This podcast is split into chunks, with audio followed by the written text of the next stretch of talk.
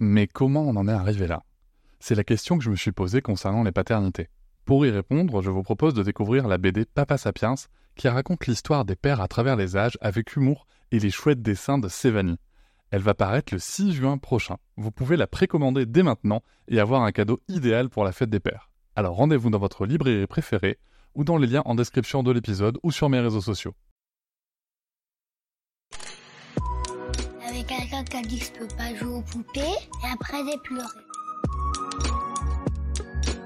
Bienvenue sur Papatriarcat, le podcast qui réfléchit à la parentalité au XXIe siècle pour l'affranchir du modèle patriarcal.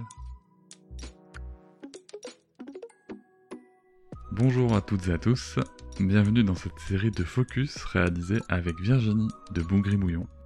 Suite à un vote sur Instagram, vous avez choisi les sujets et l'ordre des sujets traités. Nous les avons réalisés en une seule après-midi, c'est pour ça que je vous invite à les écouter dans l'ordre dans lequel ils ont été enregistrés, vous pourrez retrouver le numéro dans le titre de l'épisode. Je vous souhaite autant de plaisir à les écouter que nous avons eu à les réaliser. Si cela vous a plu, n'hésitez pas à laisser un commentaire sur votre plateforme d'écoute et à mettre 5 étoiles sur Apple Podcast. Je vous souhaite une très bonne écoute. Bonjour Virginie. Bonjour Cédric. Euh, ben merci de me rejoindre pour ce deuxième focus qu'on avait proposé qui a, qui a été voté par, euh, par les auditoristes et les gens qui nous suivent sur Instagram. Avec et donc le plaisir. sujet, ce coup-ci, c'est la motricité libre. Mais Oui. qu'est-ce donc la motricité Mais- libre? Qu'est-ce donc cette chose? Euh, La motricité libre. Alors, en une phrase, si on devait résumer, c'est de ne pas mettre l'enfant dans une position qu'il n'a pas acquis de lui-même. C'est-à-dire, euh, c'est-à-dire que et la motricité libre, c'est vraiment de tous les âges. Et on verra après, je ne vais pas en parler tout de suite, mais que, à, à- à 8 ans, moi, pour moi, je parle encore de motricité libre dans ma tête. C'est encore le même concept qui m'accompagne pour mon enfant de, de 8 ans.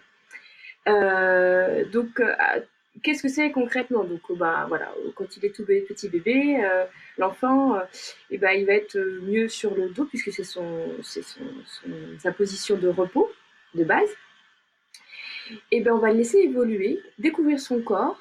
Euh, donc, le rôle de l'adulte euh, autour, ça va être euh, bah, de lui donner un espace sécurisé. Parce que quand il va commencer à crapahuter un petit peu, il ne faut pas que le vase lui tombe dessus ou qu'il mange des plantes toxiques. Quoi. Donc, donc voilà, donc d'offrir un lieu adapté et sécurisé à l'enfant. Des, jou- des jouets, des objets, des objets, ça mieux. Euh, euh, voilà, je, pense- surtout quand ils sont tout petits, euh, quand par exemple on va poser un tout petit bébé qui, commence à essayer de se retourner un petit peu ou qui commence à gigoter un peu, qui est sur le dos. Euh, alors on va éviter des choses au-dessus parce que ben, ça va pas forcément le porter à, à découvrir son corps s'il est euh, passif à regarder quelque chose, euh, un mobile ou quoi.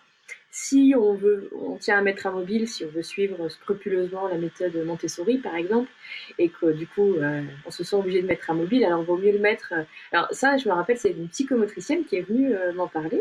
Euh, je pourrais même pas dire son nom, ça fait longtemps. C'était par mail et, du coup j'ai trouvé ça très intéressant. on va éviter de mettre le mobile au-dessus de la tête, c'est-à-dire que on va toujours essayer d'inviter l'enfant à être mobile, à tourner sa tête, à aller chercher quelque chose. Donc euh, quand on met des petits jouets, on va en mettre peu, très peu, un ou deux suffisent la- largement euh, au niveau de sa tête pour euh, pour qu'il puisse de lui-même tourner, avoir envie d'aller essayer d'attraper. On évite les jouets trop stimulants, qui font du bruit, qui font de la lumière, ça sert à rien du tout. Pour, enfin si, ça sert à faire plaisir à l'adulte, mais l'enfant, lui, ça, un objet en bois, c'est hyper intéressant. C'est hyper intéressant au niveau euh, euh, du toucher, c'est hyper intéressant au niveau de l'odeur, c'est hyper intéressant au niveau euh, de la texture, de voilà, de la vision. Il n'y a pas besoin de plus pour un enfant. Au contraire même. Ensuite, qu'est-ce que je peux dire sur la motricité libre? L'adulte, oui, c'est important de rester attentif à l'enfant, hein, ça ne va pas. La motricité libre, c'est pas poser un enfant et aller faire son truc de son côté.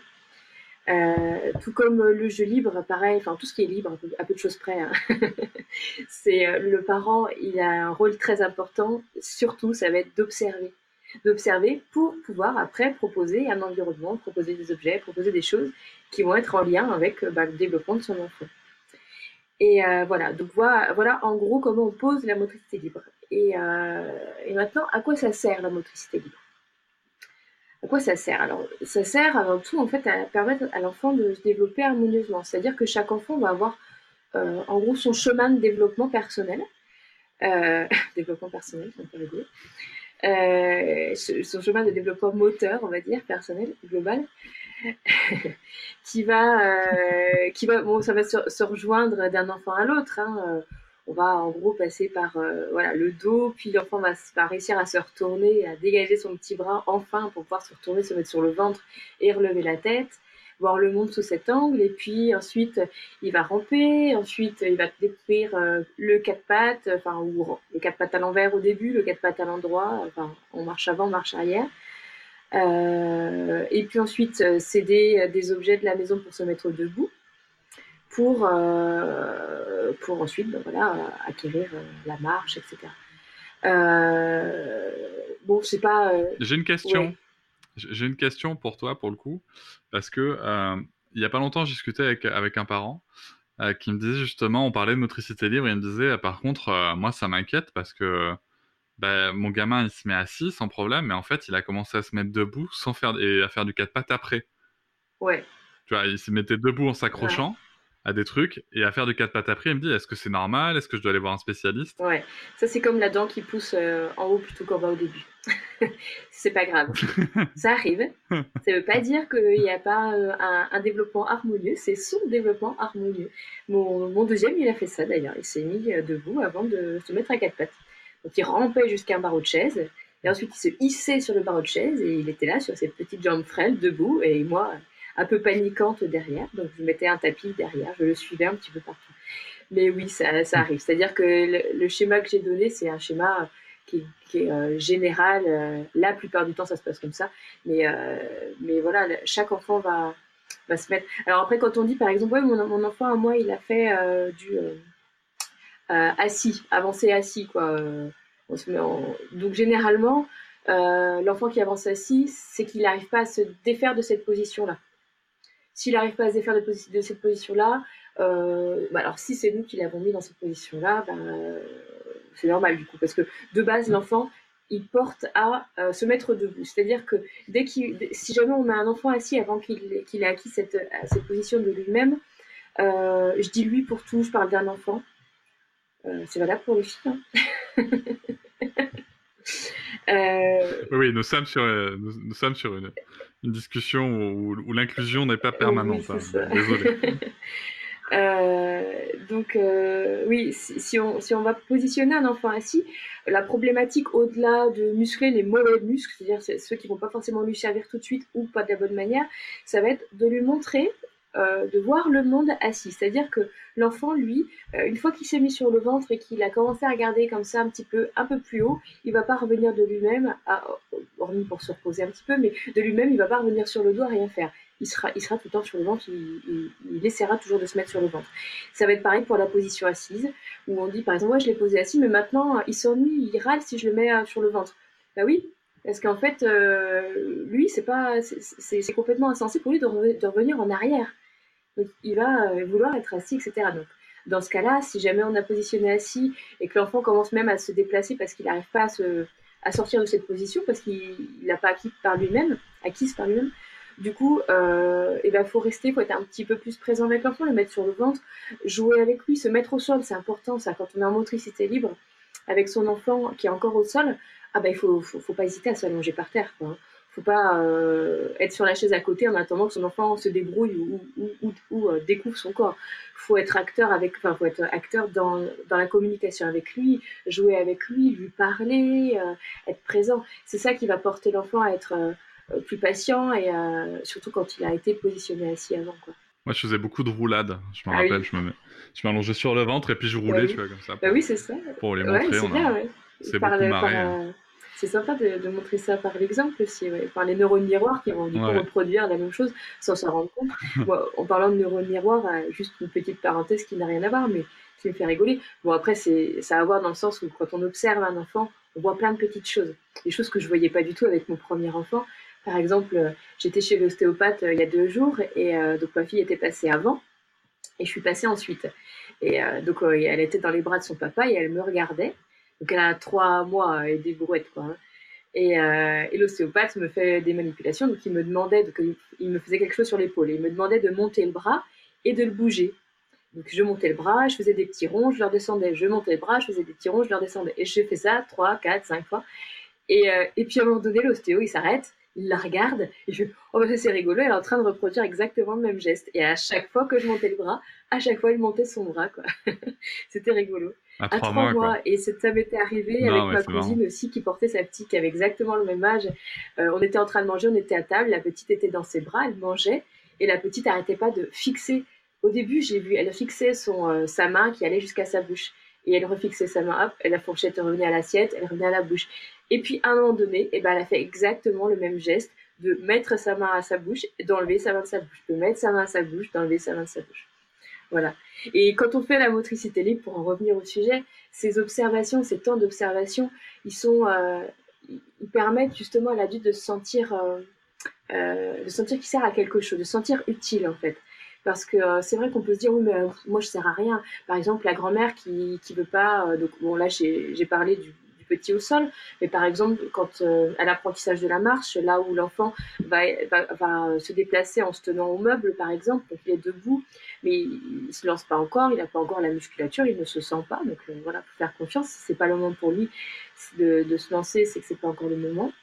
Euh, et, et, que bah, automatiquement, voilà, les grands-parents, les oncles, les tantes qui sont d'une très bonne intention vont me dire bah, Attends, je vais le faire marcher un petit peu, donc plus prendre les mains et puis le faire avancer forcément, ça plaît à l'enfant. Hein, euh, c'est pas euh, lui, son but, c'est d'avancer, c'est de se, monter. Euh, donc, voilà, ça va plaire forcément à l'enfant, mais ça va pas forcément lui servir dans le sens où il va perdre la capacité de se dire je peux y arriver seul. Ça, ça va être une autre chose dont on va parler, mais au-delà de, du développement harmonieux, de ne pas griller les étapes, la motricité libre apporte aussi ça, c'est-à-dire la confiance que l'enfant va se porter, va avoir en ses propres capacités. C'est-à-dire, je suis capable de le faire. Si dès tout petit, chaque acquisition, il l'aura fait euh, lui-même, seul. Euh, ça peut être avec, avec de l'aide, avec un parent présent, un parent qui va, qui va l'encourager. Ouh là là, c'est difficile de se retourner. Hein. Ou alors, euh, je veux dire, moi je me rappelle quand mon deuxième, donc là j'avais conscience un petit peu de tout ce développement, quand mon deuxième s'est mis sur le ventre, mais c'était, j'étais tellement fière de lui, quoi.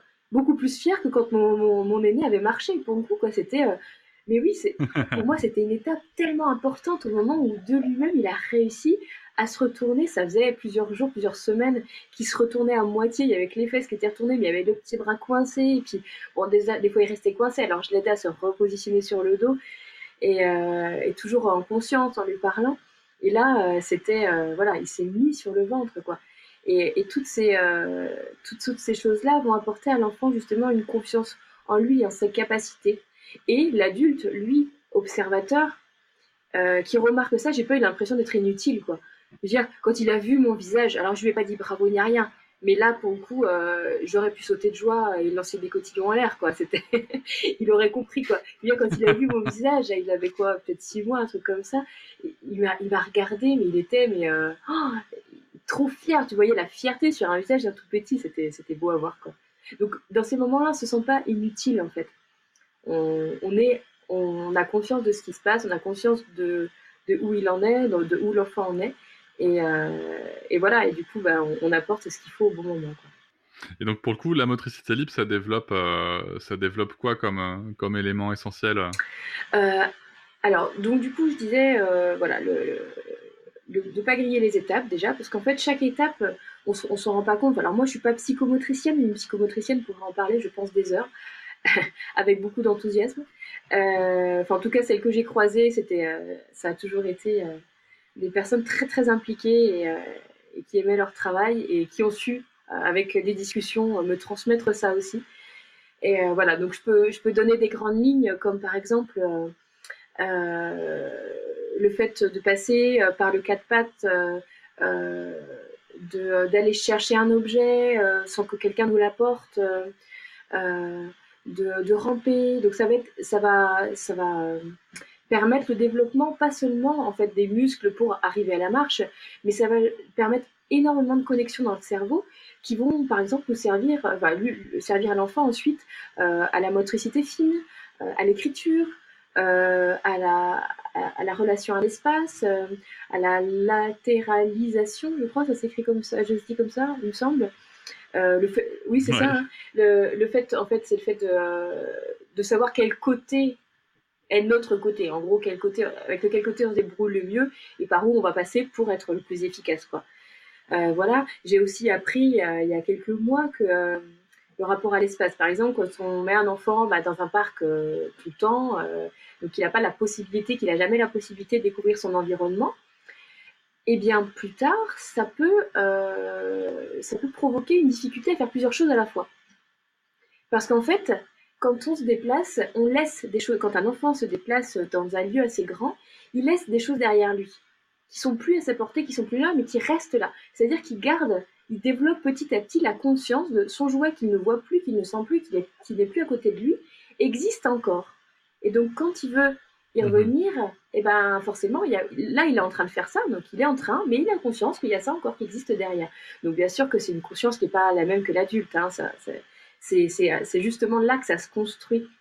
Et, euh, j'ai trouvé ça tellement intéressant. Et d'ailleurs, euh, nous-mêmes, euh, dans, dans, dans, des petits lieux, même si c'est une grande pièce, ça reste un petit lieu, un, petit espace.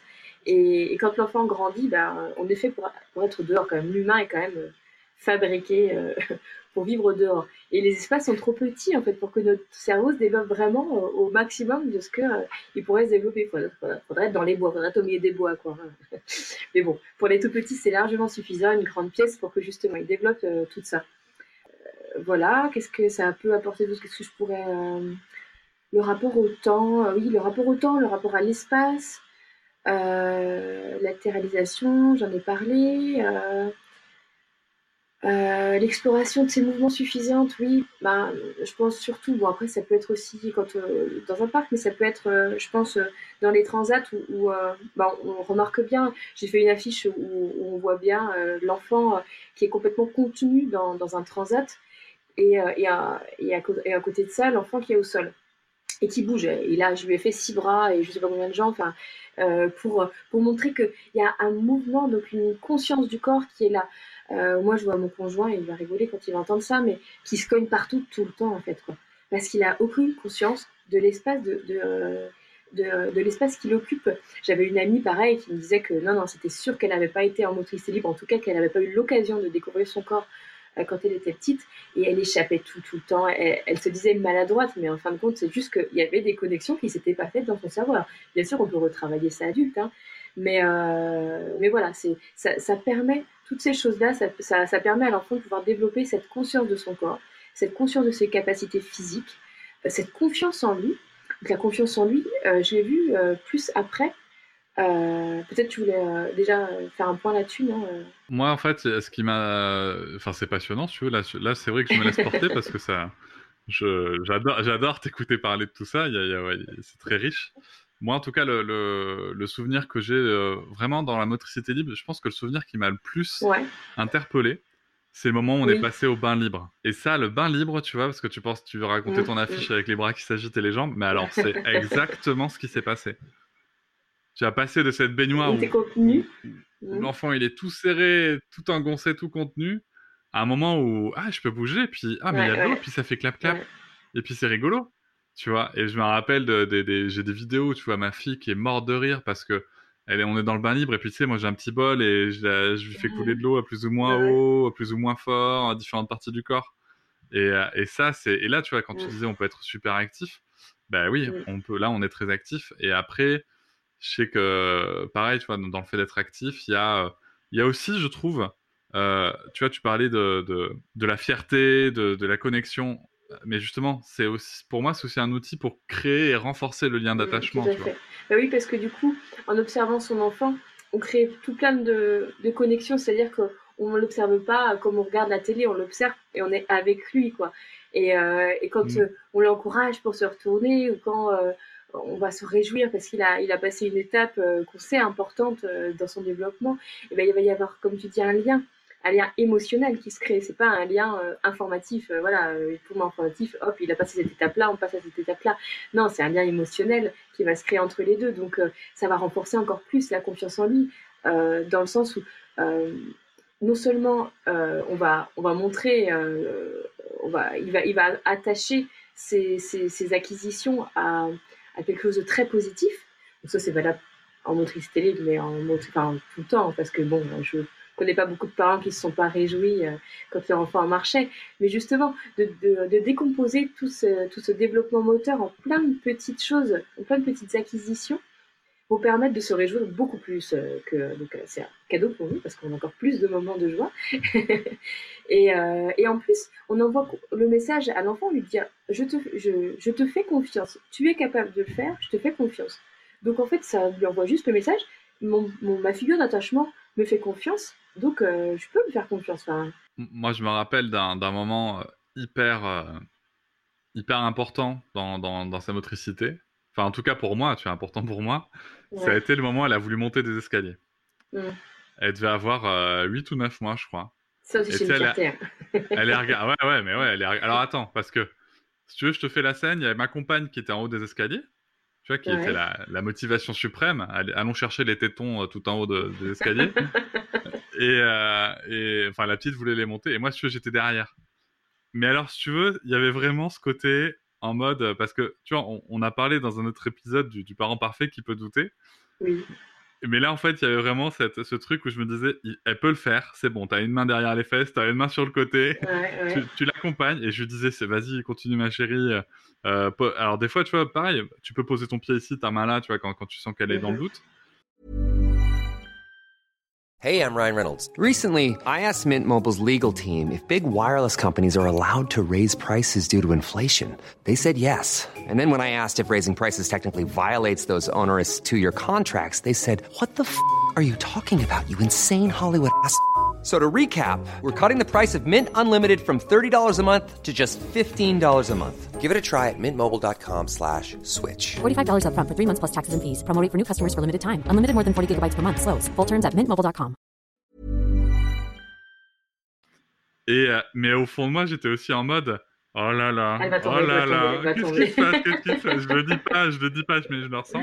Ouais. Et quand t'arrives en haut, et quand tu arrives en haut, mais tu as cette espèce d'explosion. Alors, je sais pas quelle hormone c'est, mais cette explosion de, quelque chose de très positif. Ça être ocytocine, elle, est toujours partout.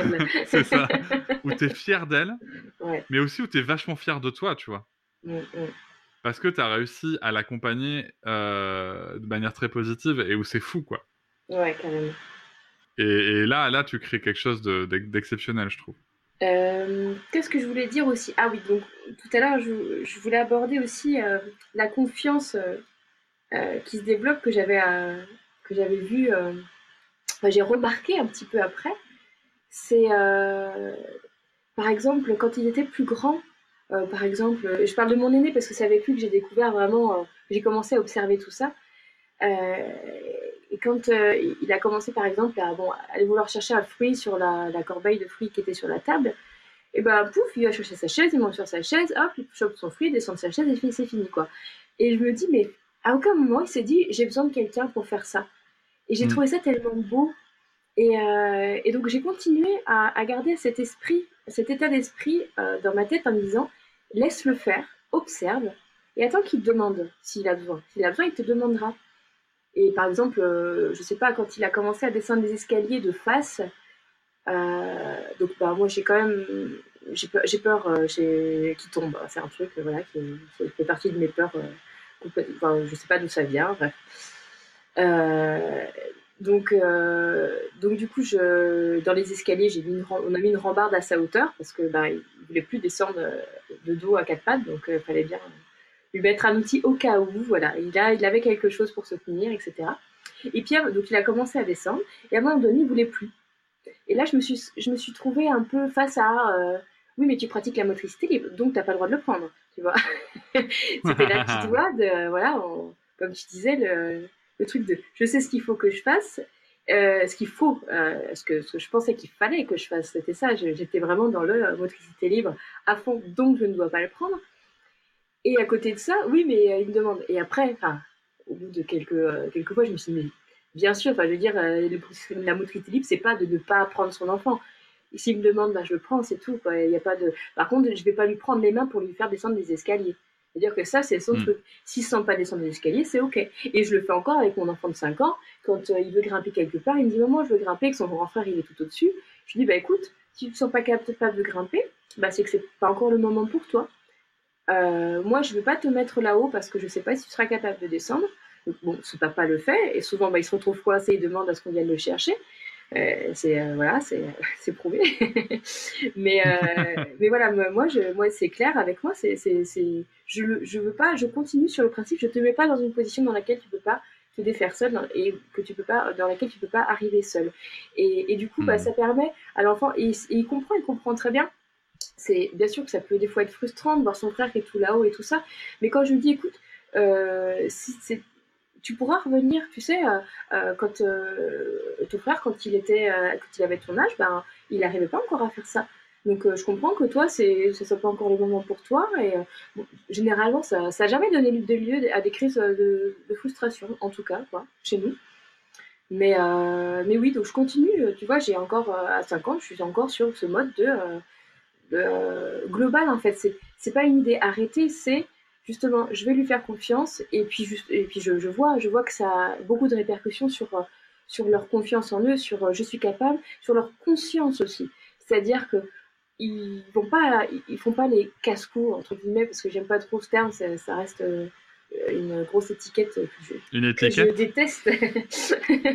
Mais euh, ils vont pas se mettre en danger.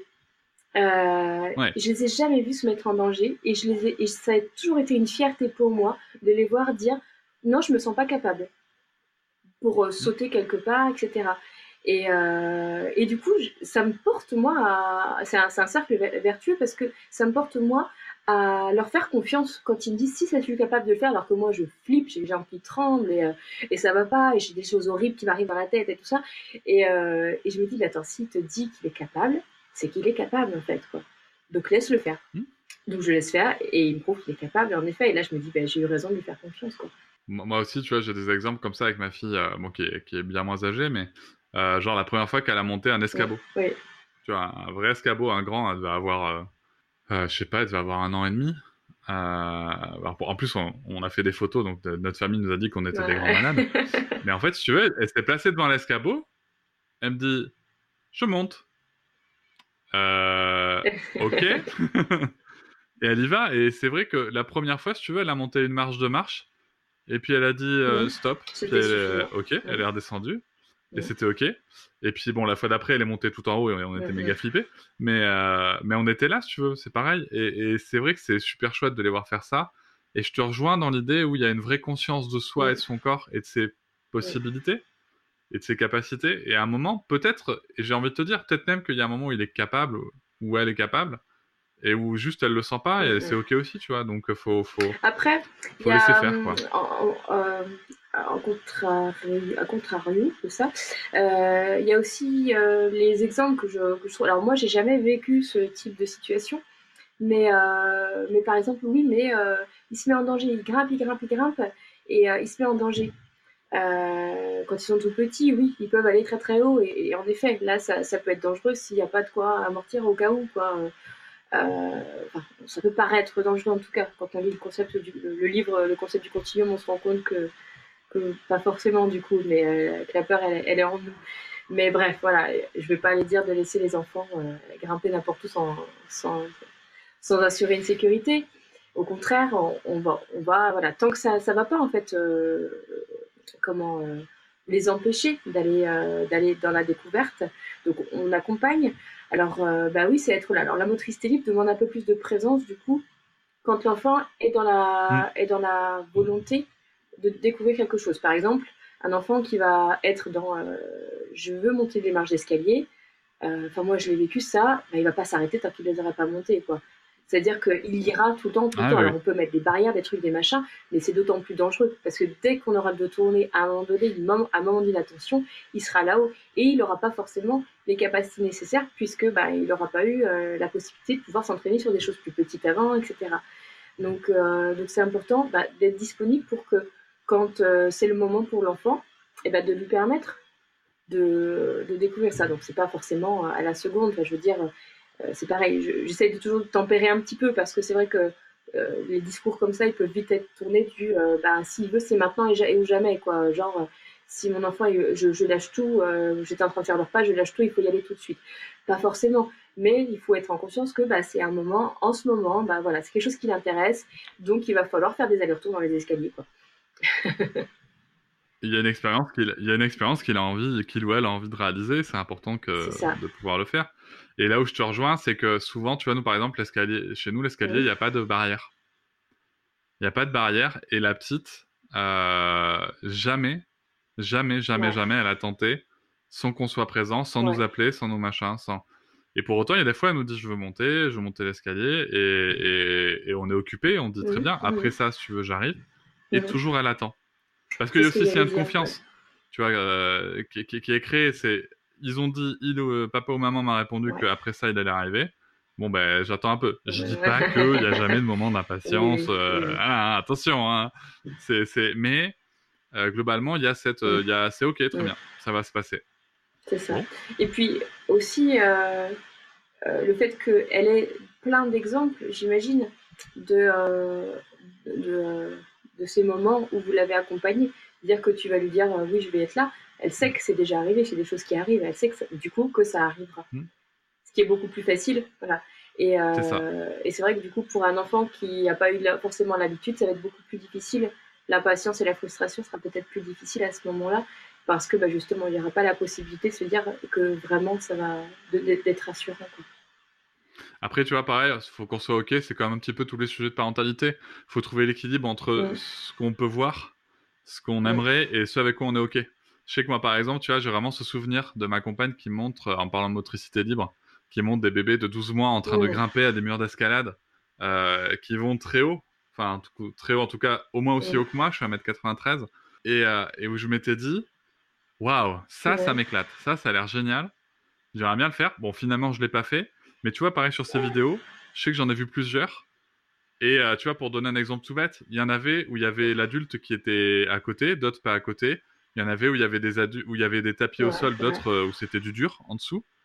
Et moi, je m'étais dit, ben, moi déjà, si je dois le faire, je mettrais un amorti en dessous. Je sais que tu vois, ma limite, elle est là.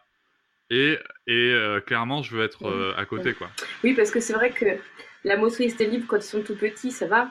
Mais quand ils commencent à être plus grands et, à se mettre dans des situations qui nous paraissent dangereuses, euh, ou qui peuvent l'être euh, des fois, c'est vrai que là, ça va être un travail sur soit déjà de lâcher prise, euh, de, confiance en son enfant, et aussi, on a le droit, on a le droit de dire, bah, écoute, là, avec moi, c'est pas possible. Moi, ça me fait vraiment trop peur. C'est important, important, je pense, de rester aligné avec soi-même.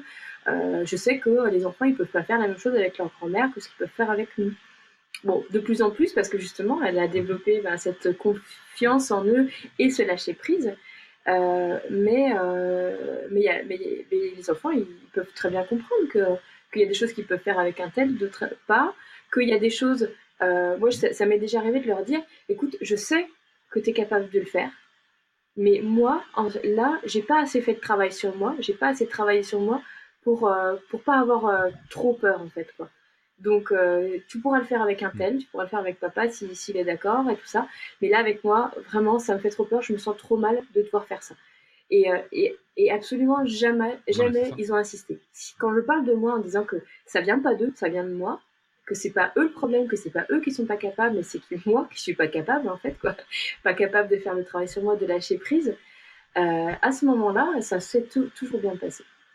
Et ce lâcher prise, moi, je m'en suis parce que comme je te dis, c'est quelque chose qui me fait peur depuis qu'ils sont tout petits. Euh, c'est de tomber. Je veux dire, avant même d'avoir des enfants, quand j'étais enceinte, j'avais peur que la sage-femme l'échappe euh, euh, quand il allait naître. J'avais peur.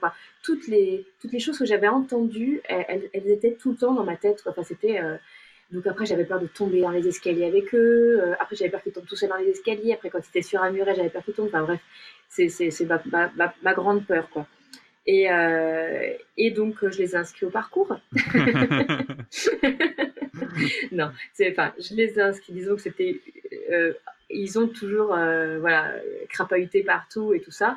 Et de me dire. Donc, je leur ai parlé de ce sport-là. On avait la chance d'avoir une association qui proposait des cours pour les, pour les enfants de leur âge.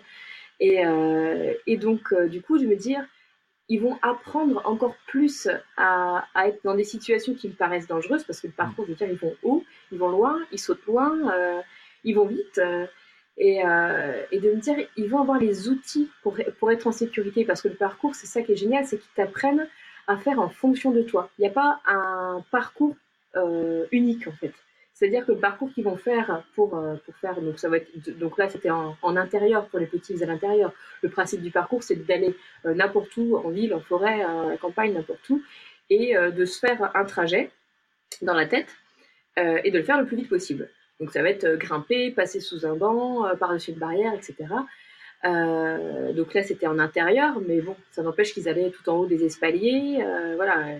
Et là, tu as juste un tout petit tapis de mousse en bas et tu te dis, euh, s'il tombe, il peut se faire mal. D'ailleurs, il s'est cassé le poignet, mais bon, rien à voir avec le parcours. C'était juste un coup de pas de bol avec une fenêtre, avec une poignée de fenêtre qui l'a retenu au, mauvais moment. Il y a, il y a aussi les, il y a aussi les accidents de la vie qui arrivent. Hein, voilà, c'était ça. C'était pas du tout euh, en lien avec ça, mais voilà. Et, euh, et puis bon, hein, une enfance sans se, se, casser quelque chose n'est pas une enfance. ça montre quand même il y, y, a de la vie. Je me suis jamais rien cassé. Ah, mais il y a encore temps. non, mais voilà, ce que je veux dire, c'est que de, les laisser en fait faire, de les inscrire à des choses comme ça, ou, de faire des activités avec eux, pas forcément inscrire quelque part, mais euh, pour, leur, pour voir, pour voir qu'ils vont développer euh, des outils, des choses qui vont leur permettre d'être encore plus en sécurité, quand nous on les verra haut, etc., d'être encore plus en sécurité. Et nous-mêmes, de, euh, je veux dire, quand je vois en fin de cours, je vois un parcours, je me dis, ouais, il est capable de faire ça. Euh, du coup, ça me dérange plus de le voir monter un échafaudage. Il y avait, sur son papy, il y avait un échafaudage pour le toit. Et ben oui, on, il dit peux, j'aimerais bien monter ça. Je dis bah écoute, te sens capable, monte quoi. Donc il est monté au poteau de l'échafaudage, puis il est descendu par la, par l'échelle. Et, euh, et, voilà, on était en bas, on l'observait, on le regardait, et chaque chaque geste est calculé. C'est ça qui est qui est génial, c'est que maintenant de le voir comme ça, de les voir, parce qu'ils sont deux à, à partout maintenant. Euh, de les voir que chaque geste est, est conscient. Euh, il y a toujours les trois points d'appui. Quand ils le sont pas, c'est parce qu'ils sont hyper stables. Et, voilà, je sais que ça, ça a démarré au moment où ben, je me suis dit, tiens, je vais, je vais te laisser au sol et je vais t'accompagner dans ton développement sans freiner ton truc. Quoi. Et, euh, et voilà. Ouais, ouais, ça, bah, c'est, c'est, c'est, encore une fois là, un cadeau euh, sur euh, voir. On a, on a offert des choses. Alors, bien sûr que chacun va pouvoir offrir ce qu'il peut. Alors, moi, il y a plein de fois où, où il n'a pas pu faire quelque chose parce que bah, voilà, j'ai des peurs complètement infondées, de je sais pas d'où elles me viennent, mais qui font que je l'ai freiné sur plein de choses. Mais ça n'empêche que malgré ça, il a réussi à à, à, dis à, dissocier. C'est les peurs de maman, c'est pas les miennes. C'est pas parce qu'elle a peur que je suis pas capable de le faire. Et parce que parce que j'en ai parlé en ces termes-là, parce que j'ai pas dit non, tu vas tomber ou non, tu vas. Voilà. Faire attention à ces petites choses-là, je pense que ça, ça permet à l'enfant de dissocier plus facilement les peurs de, des parents. La fameuse différence entre tu vas tomber et j'ai peur que tu tombes. Exactement, ouais, c'est ça. Et encore mieux euh, de développer sur euh, parce que bon, euh, dire j'ai peur que tu tombes, ça peut encore envoyer le message que euh, parce que t'es pas capable, tu vois. Mais ah, ouais. euh, voilà, mm. c'est un, un, premier pas qui est super important, je pense, pour pouvoir faire la différence euh, pour l'enfant. Mais après, ne pas hésiter à continuer, en fait, à dire c'est mm. ma peur. Je sais que tu es capable, mais c'est ma peur à moi. Et, et avec, avec moi, c'est pas possible de faire ça. Ou alors, vas-y, je te fais confiance. Bon, euh, j'ai ma peur en moi, mais, mais je te fais confiance. Ça, ça, ça m'est arrivé il n'y a pas très longtemps où j'étais en train de, papoter, on était dans un parc. et, euh, et, mon enfant, il grimpait à, l'arbre, sauf qu'il euh, a pu monter, mais pas descendre. Euh, il a pu monter sur, à un moment donné, mais il trouvait plus la manière de descendre de l'arbre. Et il était haut, bien trop haut pour moi, enfin pour que j'ai pas les jambes qui flageolent, quoi. Et, mais par contre, j'ai pris sur moi, je dis, je lui ai pas dit j'ai peur, c'était pas le moment du tout parce que lui commençait à, à paniquer parce que moi j'étais enceinte, euh, je pouvais pas, euh, pas du tout monter, la personne qui était avec moi pouvait pas aller le chercher non plus, personne ne pouvait aller le chercher, on n'avait pas les moyens d'aller le chercher, donc bah, il fallait qu'il le fasse tout seul quoi. Donc bah, là je l'ai accompagné en lui disant bon bah euh, je suis avec toi, Euh, je sais que voilà, je reste là. Si tu tombes, j'amortis, t'inquiète pas. Euh, je vais, je vais essayer de t'aider à trouver le, voilà, comme on peut voir aussi euh, dans les salles euh, de- d'escalade où c'est beaucoup de coopératifs. Oh bah tiens, par là, ta main, tu peux Ouais. la poser là. Ah bah regarde, cherche. Puis quand t'es en panique, euh, redescends un tout petit peu. T'as as quelque chose. Et ben en fait, on a fonctionné pareil quoi. C'est euh, tiens ici là, laisse-toi glisser un tout petit peu. Tu vas sentir sous ton pied, etc. Et j'ai à partir du moment où je lui ai dit, oh bah c'est pas grave, je vais t'aider avec la voix. Et bah pouf, il, il appuie. J'ai plus senti du tout la panique qui montait en lui. Il, s'est, il est redescendu et il s'est de nouveau fait confiance. Et moi, à ce moment-là, ça m'a permis aussi de faire un travail sur moi. C'est-à-dire, voilà, les faits sont là. Je peux pas aller l'aider, je peux pas aller le chercher. Je, trouve qu'il est en danger parce qu'il est trop et qu'il peut pas descendre. Donc, bah, il va falloir que je fasse le travail sur moi aussi, quoi. De, de faire redescendre cette panique euh, qui va servir à rien du tout, quoi. Et puis, euh, voilà, de, euh, de prendre sur moi, de parler avec une voix calme, posée, tranquille, il n'y a pas d'urgence. Il peut rester là pendant une heure et prendre son temps pendant une heure, et ben, il prendra son temps pendant une heure pour redescendre. Et puis, mais quand il a atterri par terre, la fierté dans ses yeux, quoi. C'est-à-dire qu'il était coincé et il a réussi à se défaire complètement seul de, euh, de, de cette impasse dans laquelle il s'était mis, quoi. Donc, euh, Ouais, beau. voilà, C'est- une belle histoire. c'est un, un lâcher prise euh, qui, qui, qui a permis, c'est ça, c'est mon lâcher prise qui a permis à lui de, de lui renvoyer sa confiance qu'il avait déjà, mais voilà, dans la panique, elle, elle, euh, elle avait besoin d'être rappelée, quoi. Bah écoute, merci beaucoup Virginie. Je crois qu'on est arrivé euh, au bout du sujet. Bah oui, je crois que j'avais que je voulais te dire, j'avais rien d'autre à dire. J'espère avoir fait le tour. Bah, merci beaucoup. Je te dis à très bientôt. à très bientôt. Salut. Salut. Je vous remercie de m'avoir écouté. Je vous invite à vous abonner et nous pouvons aussi nous retrouver sur Facebook, Instagram et sur le blog papatriarca.fr. À bientôt.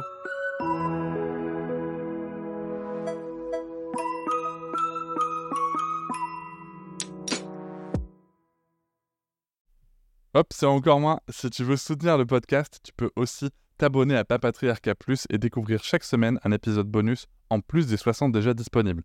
À découvrir sur tes applis de podcast comme Pocketcast, Castbox ou encore Apple Podcast. À très vite.